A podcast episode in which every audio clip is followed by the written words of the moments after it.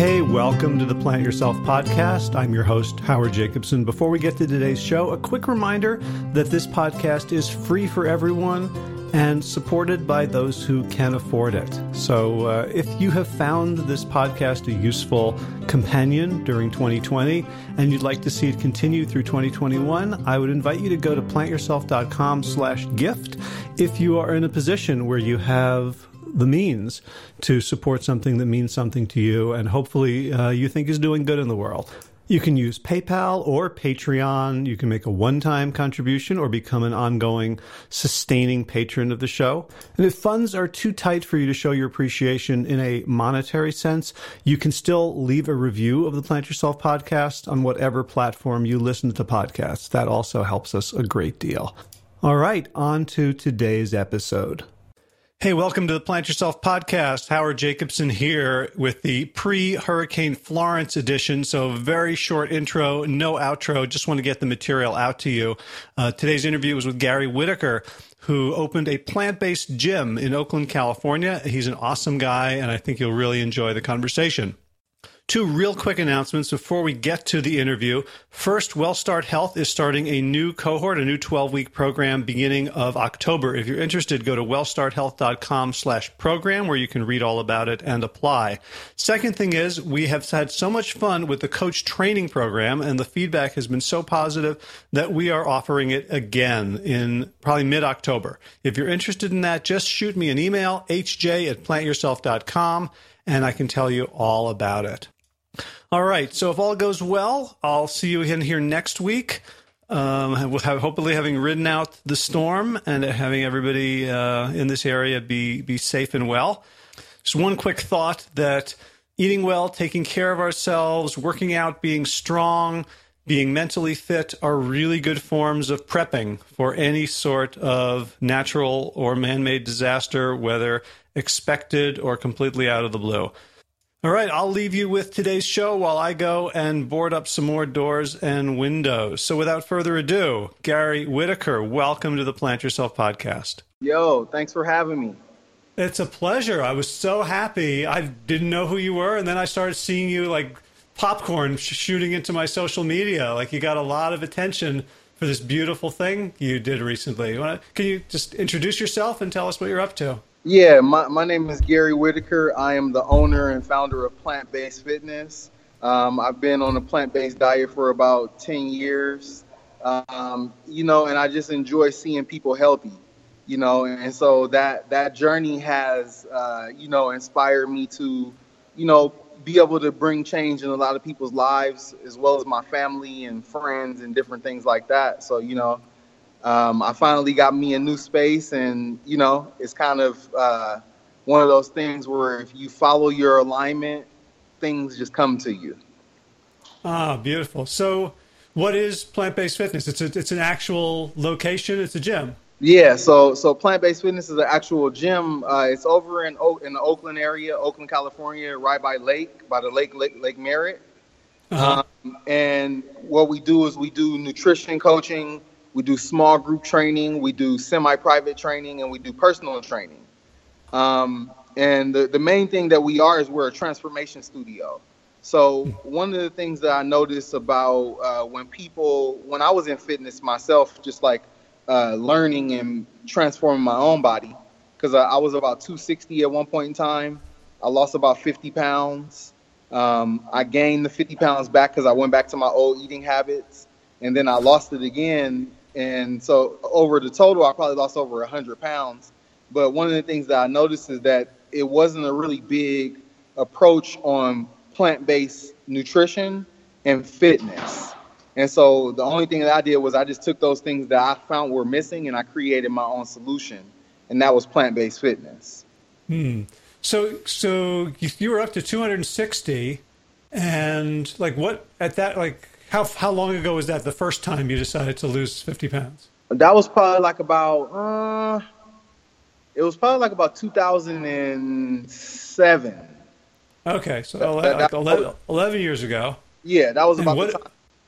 Uh-huh. So what did you do? Is that when you first went plant based, or well, well so this is the thing. I didn't go plant based at that time. Um, but what I did start doing is I did start incorporating more vegetables and fruits into my diet. So Okay. I, had this, I had this time where it was a guy, um, what's his name, John John Berardi. Um, Okay. One of one of my trainers, he was following him, and he's like a well-known nutrition guy or whatever. And he gave me his plan, and so I was following it, and it, it worked. It yielded me good results. It did have meat in it, and so during that time I was eating meat. But one thing I can say is I think it kind of prepped me because I was eating more vegetables and more fruit. So I was eating five servings of fruit, five servings of vegetables every day. Uh huh. Got it. So, I mean, that, that sounds like a very sustainable diet for a lot of people. But I'm wondering, it, it doesn't sound like that was transformation with a capital T for you. No, it, it, it wasn't because you know one of the things that I've learned about even all my studies in nutrition is that you know you got you got habits, uh, and you know these habits and these old foods that people are used to eating. We oftentimes revert back to those things because it's what we're used to. You know what I mean? And so for me, I had a lot of things that I had to uh, learn and educate myself on about food. And so it didn't it, it didn't create a long term sustainable transformation for me. Uh huh. So, wh- what were some of those things that you know? That, I mean, you did you grow up in Oakland? Yeah, yeah. I was born and raised in Oakland, California. Okay, so you're still living in the in the bosom of the community that taught you about food, Yeah.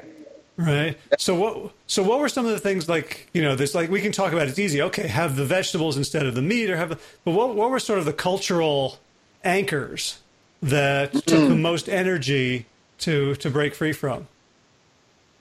So, well, I think for me and my journey, Howard, it was a little bit different because I'm the type of person that once I find the information, it's easier for me to break loose. You know what I Uh-huh. mean? Like, but, but I could say, as of now, just like people that I know that are transitioning, most of it has to deal with like soul food. You know what I mean? A, a- lot of people are transitioning from soul food, the the black black eyed peas, the greens with the pork fat in them, the meat and the chicken and the turkey, and, and I think those are like the cultural anchors, and especially holidays. Hmm. Holidays are another example of cultural anchors to where people kind of like are stuck because they don't want to feel alienated from their family, and you know what I mean. Like it's still things definitely in my community that. Uh, you know that are kind of like you know unsolved and, and it's it's like we're we're used to eating these bad foods over and over and over again and all those bad foods leave a, a energy trail behind and i think the biggest thing is like trying to get rid of that energy trail Hmm. You say, know? say more. Say more. What's what does the energy trail look Like- like? And okay like i'll give you an example. Like we already know that there's pesticides in foods and we already know that there's antibiotics and there's all type of different things uh, prescription drugs that they may feed the animals. And i really feel like that stuff has a, a larger uh, impact than the actual meat itself. And i feel like a lot of times people are not addicted to the meat. They're usually addicted to the chemical substances that's added to the meat you know what I mean? And and and if you look at it from this angle, like, you know, most people are probably getting stuff straight from Tyson or all these other places that we know are using these chemicals and stuff to keep these animals alive. And I think the biggest thing uh, for most people is it's hard to get off of those drugs. You know what I mean? And and, and then food being a drug itself. You know? Mhm. So so I, I think. Uh, go ahead.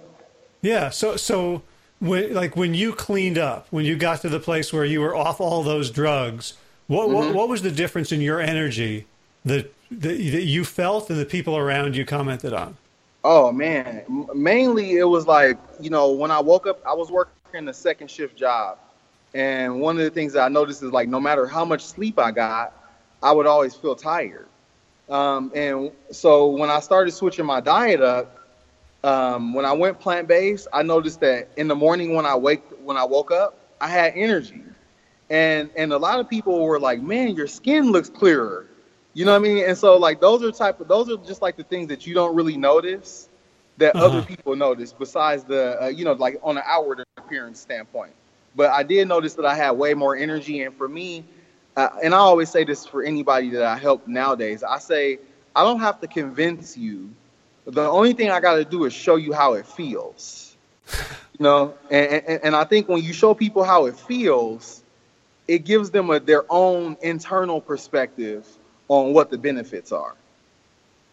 Yeah, it's like this idea like whatever I'm doing, whatever I'm feeling is like baseline, it's normal, I'm used to it. Yeah. And if like, you know, I felt like if you could live for a day in my body or 10 minutes, like you would see the difference. Exactly. Yeah, and and I think that's it. it. Is is you know um, that that that's where it comes down to like you know cleansing out the channels and detoxing the body, and you know all that stuff because you know our intestines are our second immune system. So if if we have all these, think about it.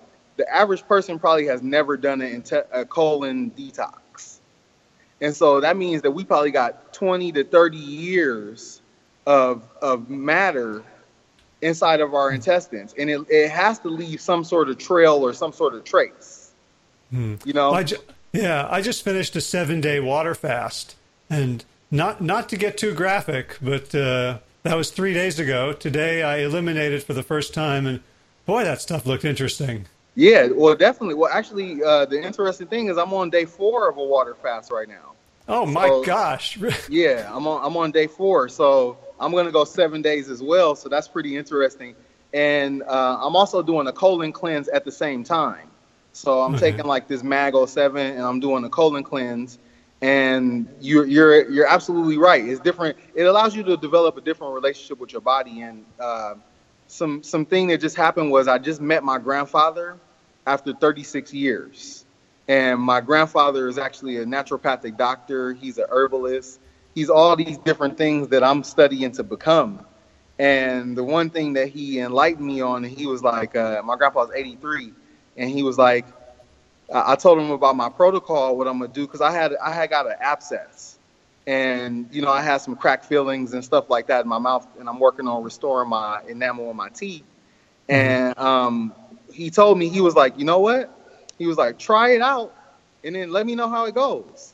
And so, you know, I think one of those things too is a lot of the things that we discover about our but our body comes from our own trial and error. Now, if you would have asked me two years ago would I ever do a water fast, I didn't really think it was possible. But the mm-hmm. necessity of me having that tooth pain pushed me to a different place mentally. Yeah, yeah, and, and you know, like everyone wants to know, like, what's the latest study? What's the latest truth? And we ignore that we have a body to experiment on. Yeah, yeah, definitely. Well, and, and I and I think that's the that's your biggest uh, ground of figuring out what's gonna what what you know. You know what I mean? Like you you know based off of what you do. You know, and, and and the thing with me, and you know, different people are in different realms, so don't don't think I'm recommending somebody that's on medication to start experimenting. However, you know, at the end of the day, you got choices to make. You know what I mean? You could choose the medication or you could choose something else. And that's that's a choice that we have as humans. You know what i mean? We can choose which path we go down. Yeah. So i hope you don't mind me asking but i'm really curious about you just met your grandfather for the first time after 30 years? Yeah yeah that, that sounds like there's a story there. Oh that that that will I, am gonna tell you a little bit but that's gonna be a that will be a whole nother interview because I, well, the thing is i met my grandfather grandfather and i talked to him for three hours and in three hours i found out so much about him that was really really uh, you know he's a very interesting guy. Um, he studied medicine in uh, china. He studied medicine in japan. He studied in india.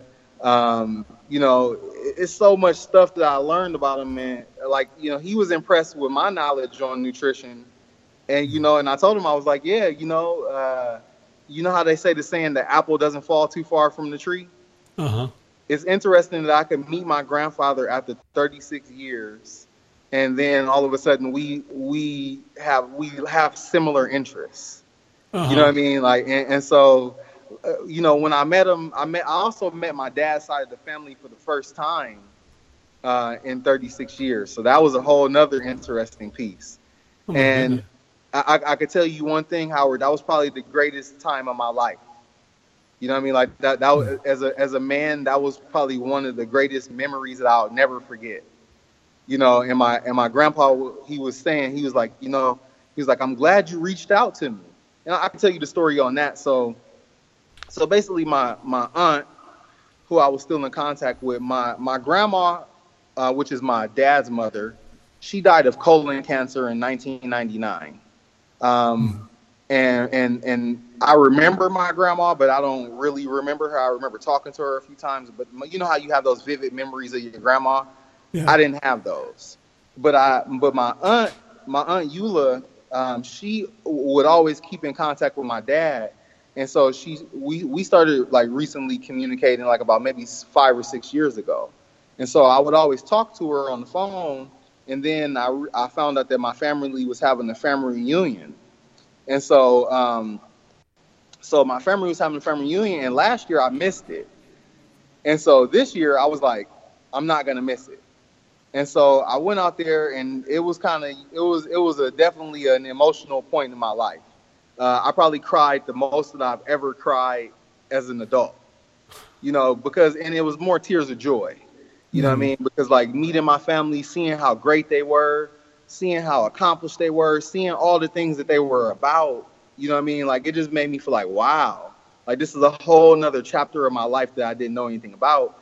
And the craziest thing is in that same weekend, I met my grandfather for the first time. You know, and when I first met him, I, I immediately cried. Like I cried. You know what I mean? And, and, and it was just like, man, you know, because for years and years I was telling people that my grandpa was dead.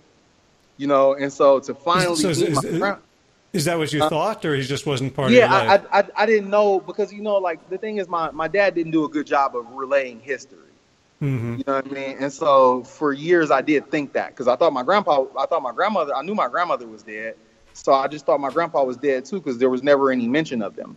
Uh-huh. Uh, and so my, but luckily my aunt Eula had always kept in contact, so she knew where she knew. You know, they always spoke every once in a while or whatever. Um, and so I just asked her out the blue one day, and I was like, "Hey, is my grandpa still alive?" And she was like, "Yeah." And I was like, "For real?" And so I was like, "Hey, give me his can I can you give me his number?" And so she was like, "Give me a day or so, and I'll find his number for you."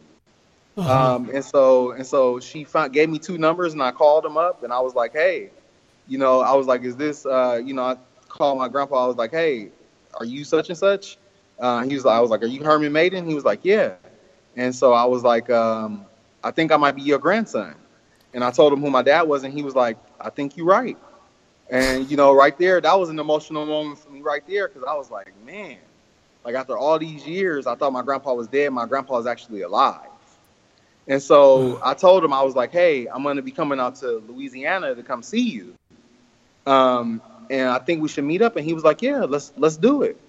Uh, and so I went out there and uh, I saw him the one day of the family reunion, and then the next day on Sunday I went to go see him, and I just found out all this amazing stuff about him. It, it was just, it was just like, it, it was overwhelming how much, uh, you just like all the stuff that he's done, and all the stuff that he's accomplished, and so you know. Um, and he, and he does it, you know, he's just been doing his thing. He's been riding the wave, doing this thing on his own, and I, I aspire to be just like him. Mm-hmm. Well, it's, it's, it sounds like without consciously trying, you are.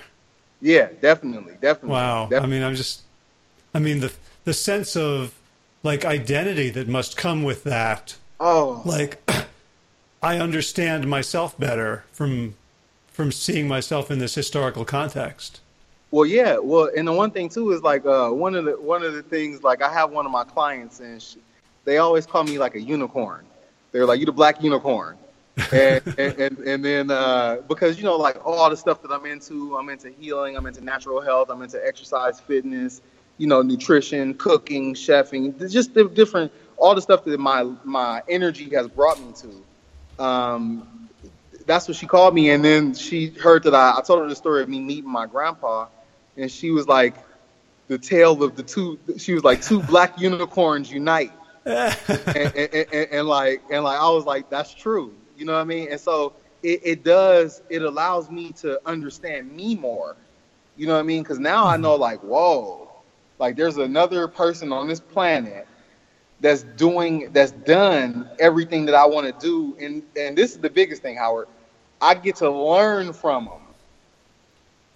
You know, mm. like like that's the that's so huge. It, it's just it blows me away every time I think about it.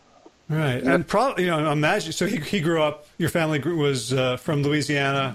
Yeah. Originally, whereabouts? Uh, Shreveport. Oh, you know Josh LaJaunie? Uh. Oh, okay. No, he's in Shreveport.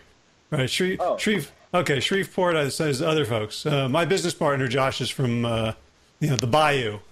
Oh, okay, okay, cool. Um, but you know, if you talk about like you know the soul food, the first two things Oh, you mentioned man. were were black eyed peas and greens.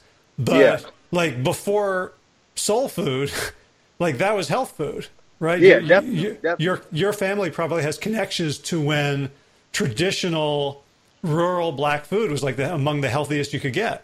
Right, and that's the thing. The, the the craziest part about it is that my family actually owned farmland, so they had, you know, upwards to hundred acres of land in a period of time. And one of the stories that I always hear about my family is that uh, they used to always call it going out into the country, and so they used to go out into the country.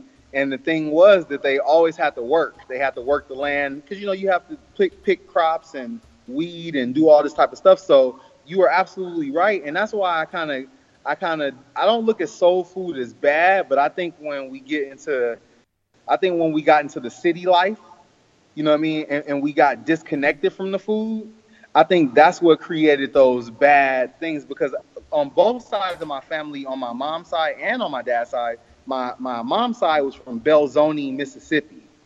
And and I remember talking to my uh, my my great uncle Fred, and I was asking him because I was like I was like Uncle Fred, I was like y'all didn't eat that much meat when you were younger, and he was like no, he was like we didn't eat that much meat when we were younger. He was like we mostly ate fruits and vegetables and grains and stuff, and and I was like oh okay it makes sense because he was like when when we were sick, my grandma would or my mom would go out into the yard and pick some stuff and tell us to and boil a tea and tell us to drink it. Hmm. You know, so in actuality, you know that those foods were among some of the healthiest things you could get because they were fresh off the farm. They were readily available with vitamins and nutrients, and it, it you know, it was just that point in time where I think we come into the microwave era, where food started to change, and then you get more packaged foods, you get more chemical processed foods, and things like that. Yeah. Well, I mean, you know, so in, wor- in working with people from all different backgrounds and cultures, the commonality is two generations ago, if we ask our grandparents what they grew up on, they were eating healthy, unless Yeah. they were like, you know, rich people from New York City. Right, definitely. Right? Like, Yep, that's the truth. Yeah. So, so you um, you did this transformation. You you lost the fifty pounds once, regained it. The second time, what happened? What Well, so different? this, well, this was the thing. Um, one of the things that happened during that process. So I was when I started off on my transformation, I was about forty four percent body fat, Ooh. and and right now I'm at about uh, nineteen percent body fat. Uh-huh. Um, and, and and that was the biggest thing. The biggest thing I was just like, ah, I, I was I, I have formed an artist collective during that time. I moved back to California, so I lived in Wisconsin for ten years. Um, and I was eating mall, bar food, uh, cheese. you got no, any cheese all- in all- Wisconsin? Yeah, all the stuff that you burgers from the bar and all the rest of that stuff, drinking beer. And when I got back out here, I had I had switched to like a vegan diet, but I was a junk food vegan. You know what Uh-huh. I mean? And so and so I was still eating like the processed stuff because it said vegan. I was still eating it.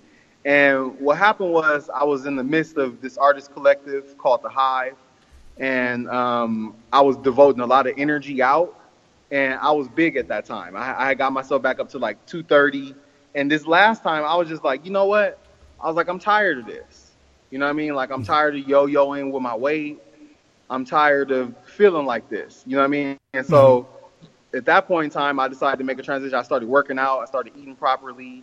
And and during that time, that was the last time that I lost the weight, and I was able to keep it off at that point in time. Hmm. So tell me, what, what what were you up to in the hive? Like, what was what was meaningful to you about that, and what were you doing? Well, the, the this was the thing. Like, you know, for me, I've always been into like the arts. You know what Uh-huh. I mean? Like, I've always been into like music creation, and I, I was a DJ at one point in time. I saw that Uh, on your one of your Facebook pages is D, DJ Rec Vegan. Rec. Yeah, yeah, yeah, yeah. So, so you know, I was always into like music and stuff like that. I even created a couple songs and you know, so I've always been into like uh, the arts. I draw, you know, I mean, like there's a whole bunch of host of things that I do. But um, I, I came up with a couple of friends, and I was like, hey, let's find a way to get paid off of what we love to do because I, you know, I have been reading books, and it's a quote that always stuck with me, and it says, "If you do what it is you love to do, you never have to work a day in your life." Right. And and and that kind of inspired me. That inspired me to actually uh, go on and try to live that. And so, you know, um, what happened was I was about 20, I was about 27, 28, and, and my and my son was about to be born. You know, so when I moved back when I moved back from uh, Wisconsin, I found out that me and my fiance at the time were pregnant. And uh, what happened with that was my son was on his way, so I, you know I had to think of some ways to support. Mm-hmm. And I mm-hmm. was like, okay, let's do this. So we did we did a whole bunch of stuff. We had our own farm. We had a 70 by 40 plot of land, and we were farming on it. And it was it was uh, we worked with another group called um, Spiral Gardens, and Spiral Gardens actually taught us how to grow food. You know what I mean? So what we would do is we would just go over there, and and we uh, we would just help them with their land. Uh-huh. And they now, had is this, about, is this in in uh, Oakland city limits? Yeah, yeah. So that's it. That was in Berkeley, uh, okay, in South Berkeley. Um, uh-huh. And so and so what we would do is we would connect with them, and they would show us stuff, and basically we had a lot of success. But the one thing that it taught me was it taught me that you have to have a common vision. You know what I mean? Like, and, and if, if if you bring people together and you don't have a common vision, it's harder to keep things together. Mm-hmm. Uh, and so that was that, I, I I love that experience because it taught me a lot about myself, and it was it was interesting because it was some magical stuff that was happening there. Like you know, like I was I was networking, I was bringing connections through. We were, you know, we were moving and shaking, and we actually had an event that we did called Rock and Soul. And in, in that event, we actually were profitable, which is crazy for our first event um, and we have we have brought a bunch of like uh, people that were like rock artists and soul artists together. We rented out a venue in downtown Oakland, and it was pretty cool. Everybody enjoyed it. But you know, that was a chapter in my life where I learned about myself and organization and dealing with people and stuff like that. So yeah, that that was pretty much the Hive. Gotcha. Um, so you had you just opened a gym, right? Like three couple months ago. Yeah, yeah. So uh, May 15th was my mm. soft launch. Uh, mm. My grand opening was June 15th. Gotcha. So, so I, am yeah, go, go ahead. ahead.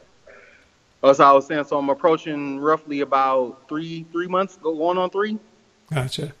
Yeah. So yeah, so I, I I come from a family of artists. Like my wife okay. and both of my kids, I consider like artists. I don't really consider yeah. myself one in the same way. And I know right. that whatever they're doing, they're doing art. And I'm curious right. how plant-based fitness is is is art for you? Well, th- this is the thing. Um, th- the way it's art for me is because I, when you think about art, art involves a transformation, right? And it, it involves evolution. Like I'll give you an example: going from a sketch to a finished piece. That that's that's evolution. You know what I mean? And, and it's also a transformation. It's like you're taking something out of you out of the ether and you're putting it into your mind and then you're putting it to paper and then you're creating a finished product. Uh-huh. And, and and the way it correlates is because fitness is like that too as well. And the way fitness is like that is because oftentimes people can't pre they can't see their transformation before it happens. So at the end of the day, the, the what I'm what I'm telling people or what I'm selling people on is an idea because it's not tangible. You know what I mean? It's the idea that if you perform this, this, this, and this, that you will get this result. You know what I'm saying? Yeah, and, so, and, and, if you're a sketch artist, you've done it a hundred times. You you have confidence. But if you're if you're trying to draw your the art of your own life, you have all you have is all somebody has is you and your word. Right. Exactly. And, and so and so the thing about that is is the way it, it correlates is because now I've had a couple people in my in the beginning of my you know before I even had my own business, I had the ability to transform a couple people, and these people, I've actually, you know, knocked like 40 plus pounds off of them, and you know that's like the size of a little baby, you know, and, and so once I did that to a couple of people, I was like, oh, I was like, okay, I got the formula now on how to do it, and not only just like knocking it off of them, we're talking about keeping it off of them because it's it's easy to I always say it's easy to lose weight, but it's hard to keep it off. Uh-huh. You know, and so I had these people that I helped lose a little bit of weight, and they kept it off. And so then I was like, okay, what I'm doing is working. And so now I'm at the point right now, Howard, where anybody that comes to me, as long as they're serious, I, I'm almost sure that I can get them results. You know what I mean? Like, and, and, and that's the thing. It's, it's more of a partnership. The way I approach fitness is through a partnership. It's a 50-50 partnership. I do my part and you do your part. And through both of us both doing our part, we get amazing results. So do people come to you and you go, you know what? They're not serious. Like I can tell. Well, well, and I do have those people, and and I have to have a way of weeding those people out. And the one thing that I do is I just refer people to the people that might be best for them. Uh-huh. You know what I mean? Like I, I don't want to be like, oh no, you ain't serious, so I can't mess with you. But I, I know the type of client that I work the best with. You know what I mean? Like, and and that's the that's one of the things too as you evolve uh, in life is that you understand who you work well with, and and it's like you don't try to fit, uh, you know, uh, a square into a circle. You know what I mean? Like, yeah. and, and and a lot of people receive strife because they get people that are not right for them. It's kind of like, for example, uh, if I'm not a if I'm not a bodybuilding trainer, I'm not going to try to take on a bodybuilding client. You know what I mean? Because that's not my scope of practice. It's not my area of expertise. And so I would do better, and it would be a better experience for the customer if I gave them to a person that would be fit for them. You know what I'm saying? Right, right. And, yeah, but there's and, there's that. There's like okay, there's different flavors but there's also right. like someone comes to you and they say, I really want to do this. And you can see in their eyes, you can hear, or you can intuit something like, no, this person's not serious. Right. Right. Well, well yeah. I'm Go curious ahead, what you, I mean, because I, you know, I face the same thing. I'm curious what you see, or, or well, can, can you articulate, like, what, what are the signals that someone's not ready? Well, I think this, the, one of the signals is like language. You know what I mean? Like the the one thing I notice is that all the people that I dealt with are that are serious. You don't have to convince them of anything. You know what I mean? Like, and, and I think when you have to convince somebody of something, it shows that they that they're not at a certain phase of uh, of readiness for change. You know how they got like they got several phases of readiness for change. They got like hmm. pre-contemplation, contemplation, um, action, and and then you know like I, it's a couple other ones that I'm missing, but you know yeah. usually when people show up, they're usually in an action phase because it takes a lot for somebody to say, hey, I got a problem and I need a solution. Uh-huh. Um, and, and, for me, you, and I'm not saying I'm perfect because I, I've ran across those people that I found out a month later that they weren't serious about what they said that they really wanted to do, and I had to find a way to, uh, you know, find that person the right person. Mm-hmm. You know what I mean? Like, and, and I think that's the biggest thing too is just like being able to, uh, being able to pass. You know what I mean? Like that's a that's a big, right? That's like, a big thing. It's not, it's not. It's not. It's not a blow to your ego to say no. This, this uh-uh. yeah. Yeah. Well, well, because because because the reason why it's not a blow to my ego is because I already know that uh, you know how it is when you reach a certain. I, I like I like always using comparing uh, martial art masters. Okay. You know what I mean? Like like when you go into a a, a dojo, you're prepared to do whatever the the sifu is telling you to do. Like you're not gonna try to customize a plan and be like, okay, well, hey, hey, guess what, sifu? This is what I'm I'm gonna do, and this is what you're gonna do. You know what I mean? Because the sifu is already he's already reached that level to where the formula that he's done, he's perfected it. Yeah. You know what I mean? And yeah, so it's, it's it's also that you're you have to give something up in order to get something. And one of the easiest thing, one of the, yeah, it's easy for someone to give you money. It's much yeah. harder for someone to you know let their ego be quiet. Right. Well, and, and then I think too, one of the things that you learn about it is you you understand how all money isn't good money. But because because because when, one thing I learned is that when you're in the people business, you have to be mindful of of the energy that you accept. You know what I mean? Because because one of the biggest things is that you know you got this person and they're to pay you a load of money and you're like, "Oh, yes. That would be so nice." And then when they get when they when you get it, you realize that they're not the type of person that you enjoy working with. Mm-hmm. You know what I mean? And, and and we go back to that quote again, and it says, "If you do what it is you love to do, you never have to work a day in your life." And so then we have to also be mindful of reading energy in the beginning. You know what I mean? Like, hey, if it feels good, usually it is good. And if mm-hmm. it doesn't feel good in the beginning, then we have to be, as pra- practitioners, we have to be able to take a step back and be like, okay, wait, how how am I entering this? You know what I mean? Like, am I entering it because I really feel like I can help this person, or am I entering it from a state of my ego? Right. You know what I mean? Because because because I can't turn this this thing down.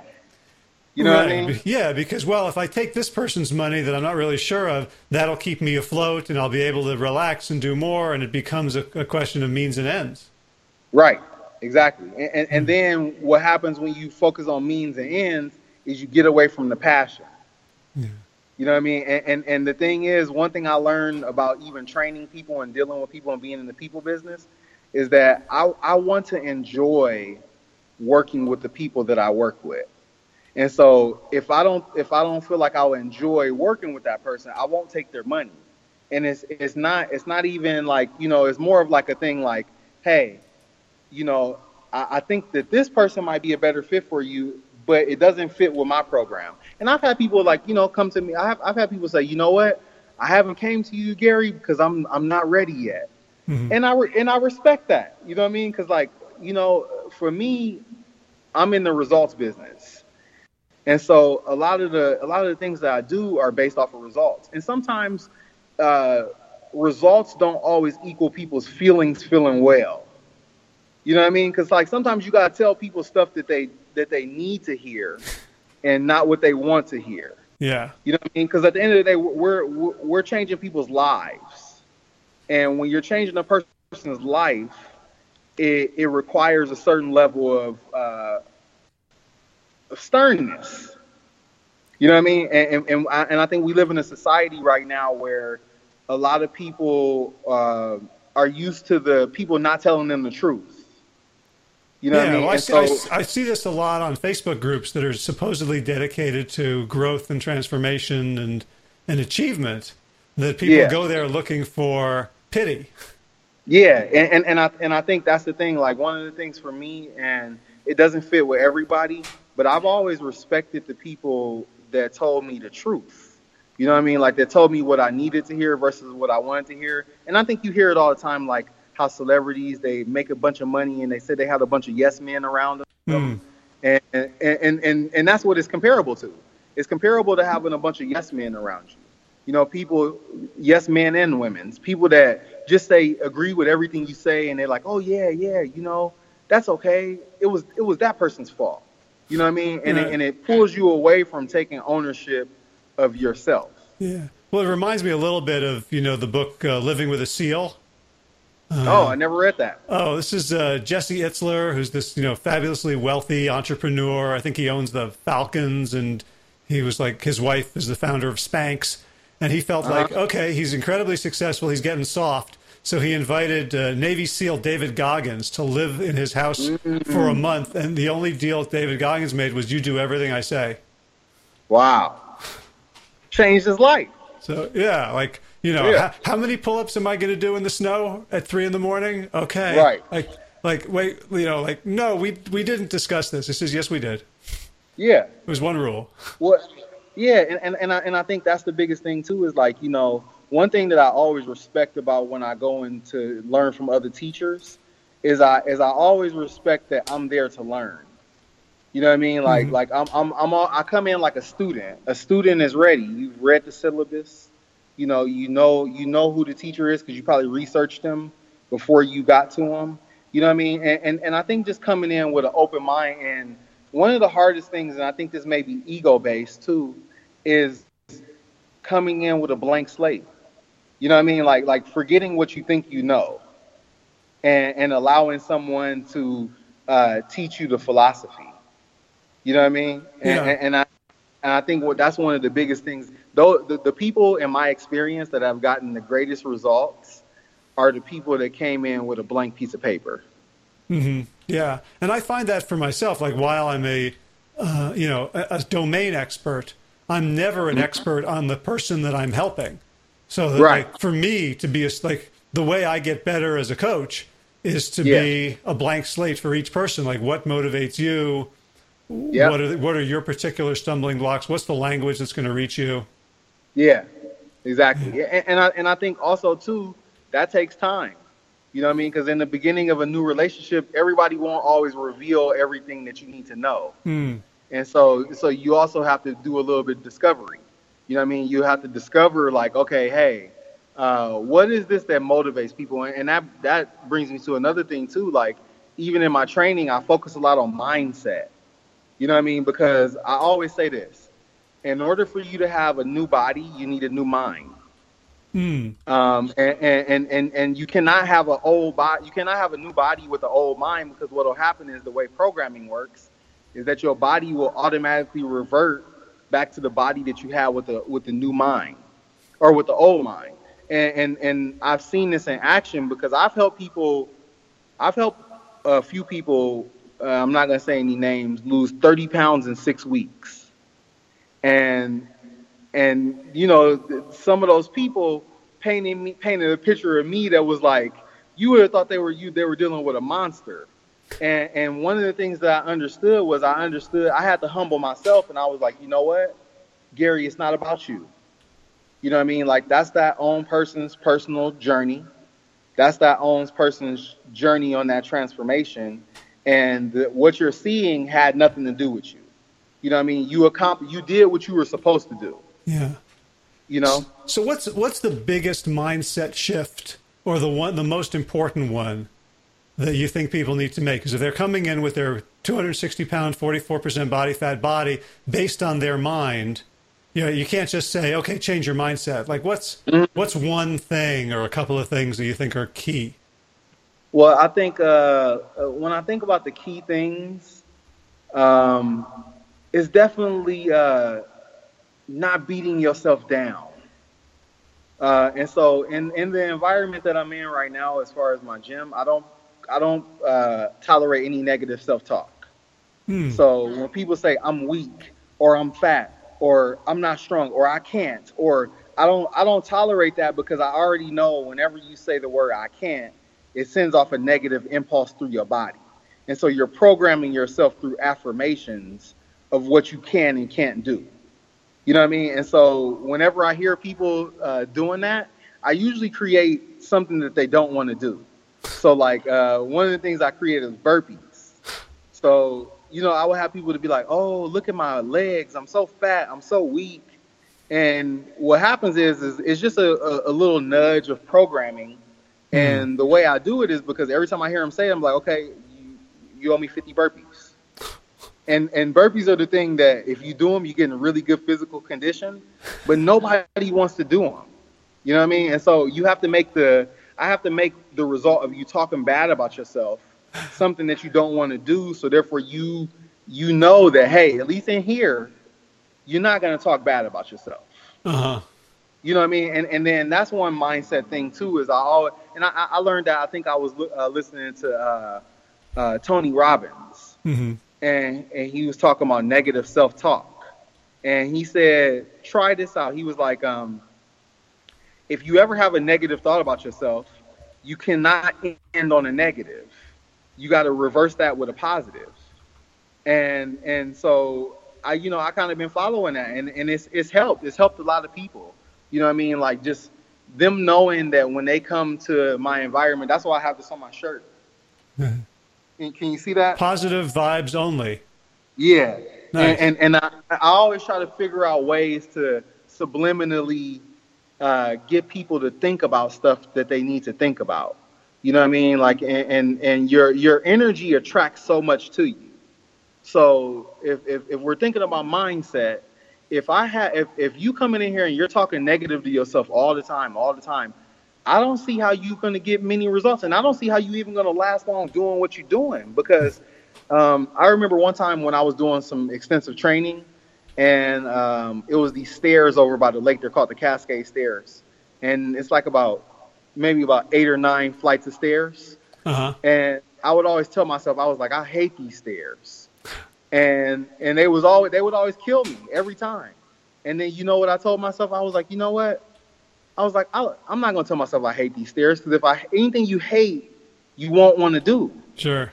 And so I was like, you know what? I love these stairs. And the moment that I told myself I love those stairs, the stairs got easier. The Uh-huh. same thing with laundry, the same thing with washing dishes, the same thing with all the stuff. You know, and so so I'm I'm really big on mindset. That's one of the tips. Um, n- number two is just like the the self development. You know what I mean? Like I send my clients uh, speeches about health. I send my clients speeches about like you know uh, affirmations. You know what I mean? Like those are all things that help people power themselves through. Um, but because it's always going to be a time where you feel like quitting something, and and usually at that time where you feel like quitting is where your breakthrough is about to happen. And and and, and I've noticed that just time and time again in myself. So uh, you know, another mindset tip is like mind affirmations and how you start your morning off. You know, it was a point in time where I was having people do like miracle morning, which is uh, where you wake up, you do silence, you do uh, affirmations, you do visualizations, you do exercise, you do writing, and then you do reading. And that could take 25 minutes. But that's a mindset tip right there because it's going to automatically prepare you for your day. Yeah. yeah. Yep. So um, I'm, I'm on your gym's uh, Facebook page, and you've, it says real strength, real power, real movement. What what, Yeah. what do you mean by each of those? So, so um, one of the things that I thought about was I, I used to work at the YMCA for about three years, Uh-huh. and um, it was even through my own personal experience. Um, I remember being able to lift 300 pounds, and that, that was a that was an anomaly for me at that point in time. I was like, wow, I could bench press 315, but the moment that I stopped doing it, I lost the ability to be able to best bench press 315. And uh, one of the things that I did that was differently with my own training is I started working with my own body weight. And I look at it like this: if you could, if you could hop on a lat pull down machine, and you can lift all of the stacks of weights, right? hmm But you, but you hop up on a pull up bar, and your body that weighs less than that, that whole stack is probably like about 300 pounds. But your body weighs less than that, and you cannot lift your whole body up. That's not real strength. Mm.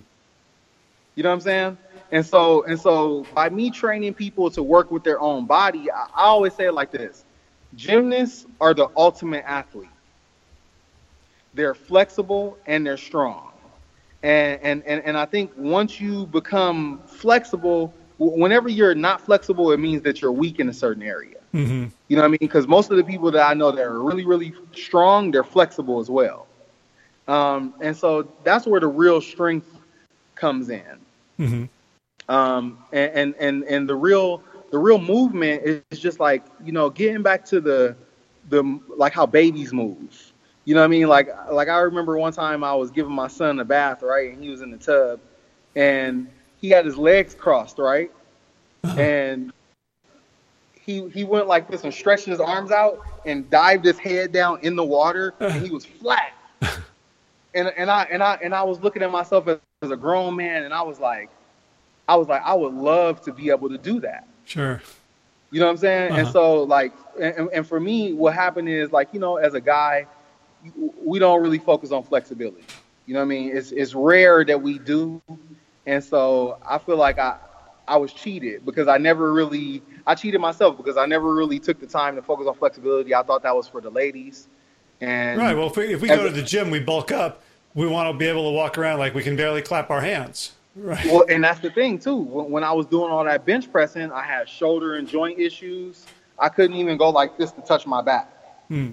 And so and so that's kind of what crafted that real that real movement. You know what I mean, or Uh-huh. that real strength. Gotcha. Uh, and then and then the real power is, is I look at it like this: if you could do a handstand and you can walk with a handstand, that's real power to me. You know what I mean? And so uh, I, I've had people that couldn't do handstands, that never did a handstand in their life, be able to at least hold a wall assisted handstand. Hmm. And for me, that's to me that's real power Gotcha. You know and so it's kind of like more of the thing that you've seen was more of the exercise philosophy Uh huh. Gotcha. Yeah. So I'm imagining, having talked to you and understanding your views on energy and transformation, that those are also metaphors for life. yeah well definitely definitely yeah yeah it's it's all you know we always transform you know we get a new set of cells every seven years we get new bone structure you know what i mean like eh, we we go through different events in our life Right. all of our life is is similar to exercise Right. So where? You know what I mean? So It's- what, what do you look? What are people looking for? What do you want to give people around real strength, real power, real movement that extends beyond the gym? Well, I, I, the, the one thing I, I could say is that um, real strength could be you being able to forgive someone. You know what I mean? Like, Mm. like, like. To me, uh, and somebody told me this today. I was in the barbershop and we were having a talk, and and and I was telling them about you know repairing the relationship with my father. And one of the things that the biggest thing that I did, and I did it for myself, and I didn't do it for anybody else, was I forgave my father for for everything. You know what I mean? And it wasn't like my dad wasn't like a bad guy or anything like that, but you know what I mean? Like when you're younger and you if your dad isn't present, you're like, oh, you know, forget him. You know, like and, and and the biggest thing that I did was I forgive, I forgave him. And that that's a translation for real power Mm. because when you can forgive somebody, you actually take your power back. You know, Mhm. um, you know, and, and and as far as like the real strength in life is in life, you are always going to face obstacles.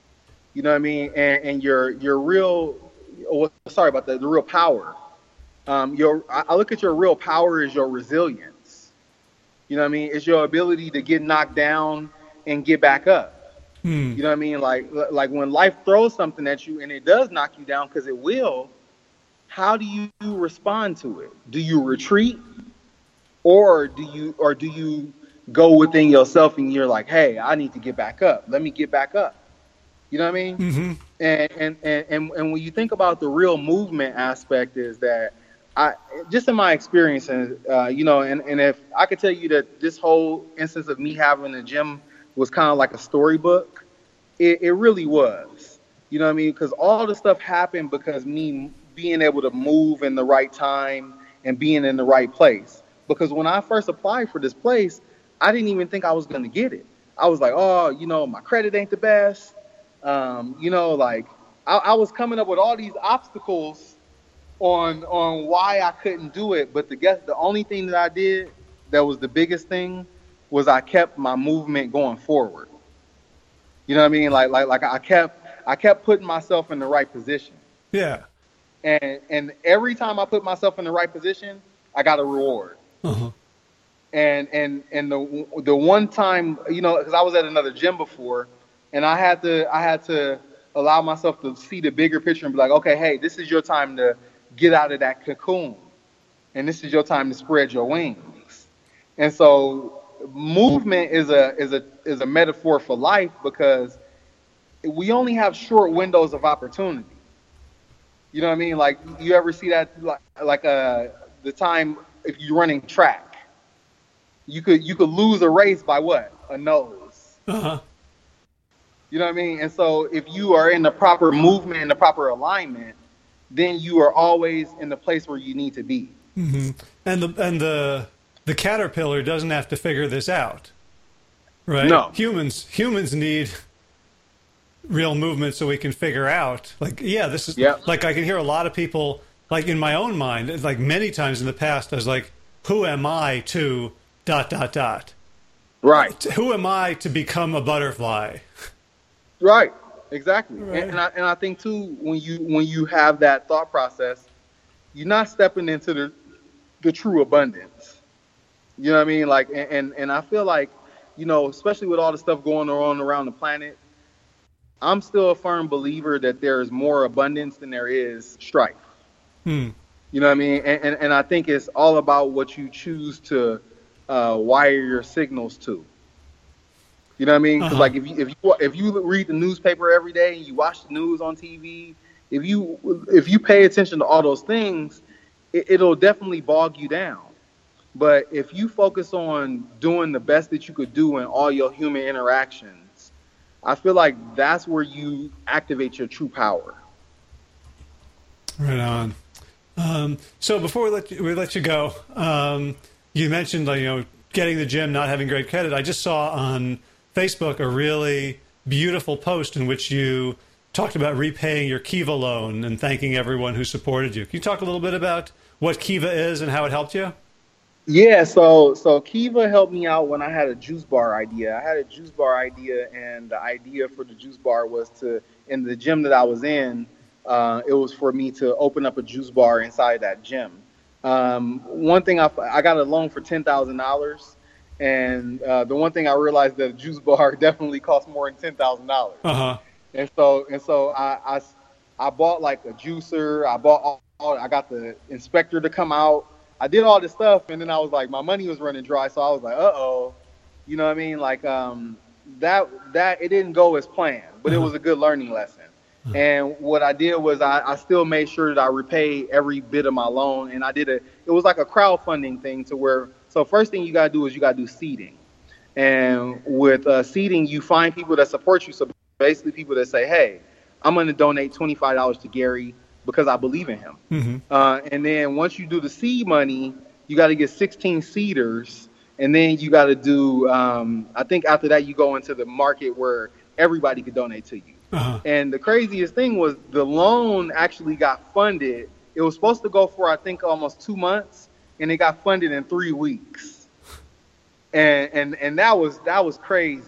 You know what I mean? Like that that was just crazy. And, and the reason why I like to keep a loan is because it's definitely not a predatory loan. Yeah. Um, it- it's a zero interest loan for up to ten thousand dollars. So if you have a business that that you can that can get you off the ground with ten thousand dollars, then that's definitely a good way to go, and it helped me out a lot. Uh huh. Um, And and yet and you so- say like you didn't it didn't like succeed, but you still managed to repay it. yeah, definitely. Yeah, yeah. It, it didn't succeed, but I still managed to replay it because I I, I definitely had a, a sense of not letting the people that supported me down. hmm You know what I mean? Like, and, and and for me, and that's why I made that post. I was like, hey, you know, just to let you know, you know, if I do need your help again, and I do decide to do something bigger, you know what I mean? Like, hey, my credit is good with you. You know what I mean? Mm. Yeah. Like, and, and I put that out there because I just wanted to let people know, like, I'm aware that you supported me, and I I appreciate that with the utmost. You know what I mean? Because uh, who? It's kind of like those thoughts that you say, like sometimes you you you do gotta humble yourself, and you be like, wow, people actually believe in what I'm doing. And and and and I and one of the most powerful things that I always say is that the way we tap into our true human power is when we start to believe in people. You know what I mean? Like, and, and I always, I tell my son that I was like, I believe in you. And and I and, and it may not mean nothing to him now, but I know when he gets older, he's gonna look, he's gonna remember that. You know what I mean? And and, and I think you know, as far as like whenever we're trying to do something, those people that support us and those people that believe in us, they mean a lot to us. Yeah. You know what I mean? Well, it's, And uh, so I, yeah, it sounds like the whole the whole story of of your journey has been creating this environment where people can build the muscle of believing in themselves. yeah, that's Right? it. So why would you That- believe in someone who didn't believe in themselves? it does you can't do it you know it, it doesn't work and i and i think that's the biggest thing too is just like for me my my goal is not to have a client for three and four years Uh huh. you know what i mean my my, my goal is for me to give you something that's going to last you a lifetime you know what i mean and, and and i don't even want any credit for it because at the end of the day you did the hard work if you happen to appreciate me for it i'm thankful and i'm grateful But at the end of the day, my goal, like I said, is to uh, help people transform. And I, and I just, I, for me, Howard, I enjoy seeing people in good health. You know what I mean? And and it, and it all, it, it just comes from my heart. You know what I mean? It's who I am. You Yeah. know what I mean? Like I, I could talk about, I could talk about crying and all the rest of that stuff, and it's just because who I am. You know, I, I'm I'm definitely, uh, my emotions are a superpower to me. Yeah. You No, know what but I I was And- I was laughing because when you said that, like I enjoy seeing people in good health. I understand you you mean it in a very deep, profound way, but I just you know if I just hear it in a totally superficial way, like no, I want to be around like sick people, like Right. like there's like the aesthetics of healthy Yeah. people. It's just it's beautiful, it's sexy, it's lithe, it's it's energizing. It's the arts, right? It's it's It- it's yeah. sharing our expression. It's everything that you want. You know what I mean? Because healthy people are loving people. Mhm. Healthy people are kind people. You know what I mean? Because because then you gotta talk about this too. Because your health is more of it's not just one area. You know what I mean? You're you're healthy in your spirit. Yeah. You're healthy in your in your mind. You're healthy in your body. So we just talk about that triangle, that trifecta. Once you get healthy, it, it, it allows you to connect with those other areas of your life. Mm-hmm. Beautiful. Yeah. So, for for people who want to find out more about you and about the gym, where can they go? Cool. So you could they can always visit my website. My website is uh, www.plantbfitness.com. Um, they can find me on Instagram, uh, and I, I like to post a lot of my transformation photos on Instagram. So my name is Plant P L A N T, the letter B, uh, fit, and then the number one. Plant B Fit. Um, okay. Correct. And then they can also, if they're in the area, if, if they're in the Oakland, California area, um, they can always come by the gym um, or set up an appointment to do orientation. Um, and the address to the gym is 2706 Park Boulevard, Oakland, California, 94606. Okay. Nine four six zero six. That's all going in the show notes. Gary, I'm, s am so glad our paths crossed. I'm I'm like smiling ear to ear, and I'm so I'm so inspired by your hard won wisdom. Like Yeah. like you're saying things that I've heard a lot, but you're you, the energy behind them is like I believe Yeah. you when you say them. They're not like platitudes from a book. So I really appreciate Right. the infusion. Well, you know, I, I definitely appreciate you for re- reaching out too. Again, Howard, but one of the things I can say is you were a part of that wave. You know what I mean? Like, like once that, like once VegNews magazine kind of featured me, Uh huh. it was just, I, it, and it, and that came out of the blue. That just came like I didn't reach out for that. I didn't do anything for that. It just came out of the blue, and I was I was just blown away. Like this this whole uh, past six months, if if I like, I feel like I need to create a documentary about it or some sort of movie about it because it's it's just a testament to like when you put out the energy that you want to receive, you get it back. And I, I just want to thank you for even reaching out to me. You know what I mean? To you know to to gather to, just to talk with me. You know, I appreciate that. Yeah, no, it's it's it's great. I mean, you've got you've got a story worth telling. Um, it's inspiring to me. I know it's going to be inspiring to lots of my listeners, and you know, points of light, man. You figure out how to do it in Oakland, people will figure out all over the place, and Yeah. then one day we can like you know uh, read the news and be happy. Well, yeah, and I think too, and, and that's another thing too. We need more health hubs. You know what I mean? Yeah. Like, like you know, one is not enough. You know what I mean? We need a lot of people focusing on healing. We need a lot of people focusing on how to get people's minds right. We need a lot of people focusing on how to how to get people connected back to their body. Right. And and and, I, and one thing I always say, and I, I'm not going to talk too much after this, but um, I love watching babies. uh, and, and and I feel like babies are the smartest people on the planet.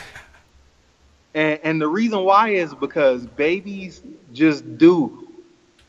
They don't think. They don't. They don't deliberate. They just take action. You know what I mean? And, Yeah. and, and, and I'm not gonna say they don't think because they do, but they don't think in a way that we can understand as an adult. yeah, they don't doubt.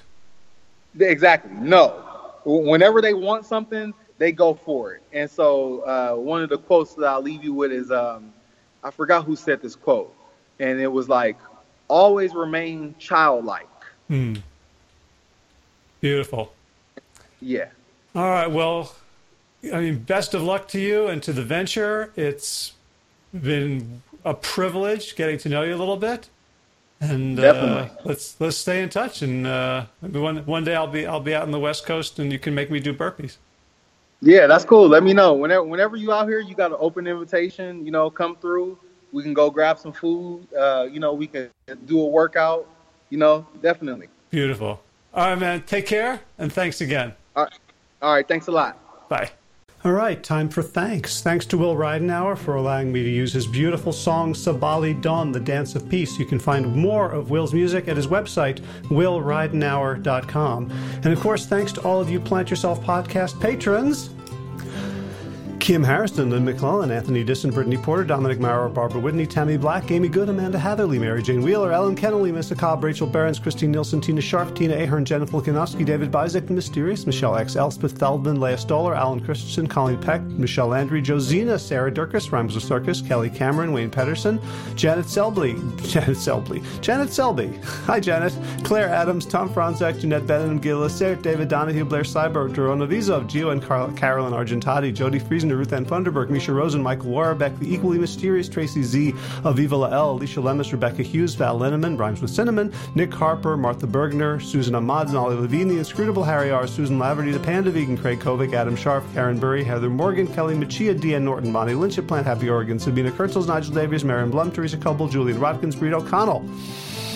Shannon Hirschman, Linda Ayat, Home Hedegaard, Izatu Wa, Connie Hainline, Aaron Greer, Alicia Davis, Heather O'Connor, Carolyn Jensen, Sherry Orlikoski of Plant Powered for Health, Karen Smith, Scott Morani, Karen Joe Crabtree, Tanya Lewis, Kirby Burton, Teresa Carell, Kevin McCauley, Elizabeth Rothschild, Ann Jesse, Cheryl Dwyer, Jenny Hazelton, Valerie Peltier, Peter W. Evans, Colleen Harrison, Justin Divich, Joshua Summermeyer, Dennis Bird, Darby Kelly, Lori Fanny, Linnea Lundquist, Valerie Hummel, Emily Iaconelli, Levy Wallach, Rosamund McAtee, Dan Picorni, Stephen Lehman, Patty DiMartino, Mike and Donna Kartz, Deanne Bishop, Bill Brielf, Gunter Schmidt, Marjorie Lewis, Kelly Molden, Trish Adams, Ian Kramer, Nancy Sheldon, Lindsay Bayshore, Gunmarie Hagen, Tracy Gullich, Laura Heaton, Meg from Mama Says, Rochelle Kennedy, Diana Goldman, Stacy Stokes, Ben Savage, Michael Kay, Holly Butler, David Hughes, Connie Rogers, Claire England, Sally Robertson, Paran Ganshi, Amy Daly, Brian Tourville, Mark Jeffrey Johnson, Josie Dempsey, Karen Schmidt, Pamela Hayden, Emily Perryman, Olga Sidorowska, Allison Corbett, Richard Stone, Lauren Vaught of Edible Musings, Aaron Hasty, Sean Owen, Sagar Nayak, Erica Piedra, Danielle Roberts, Michael Lushton, and Sarah Johnson for your generous support of the podcast.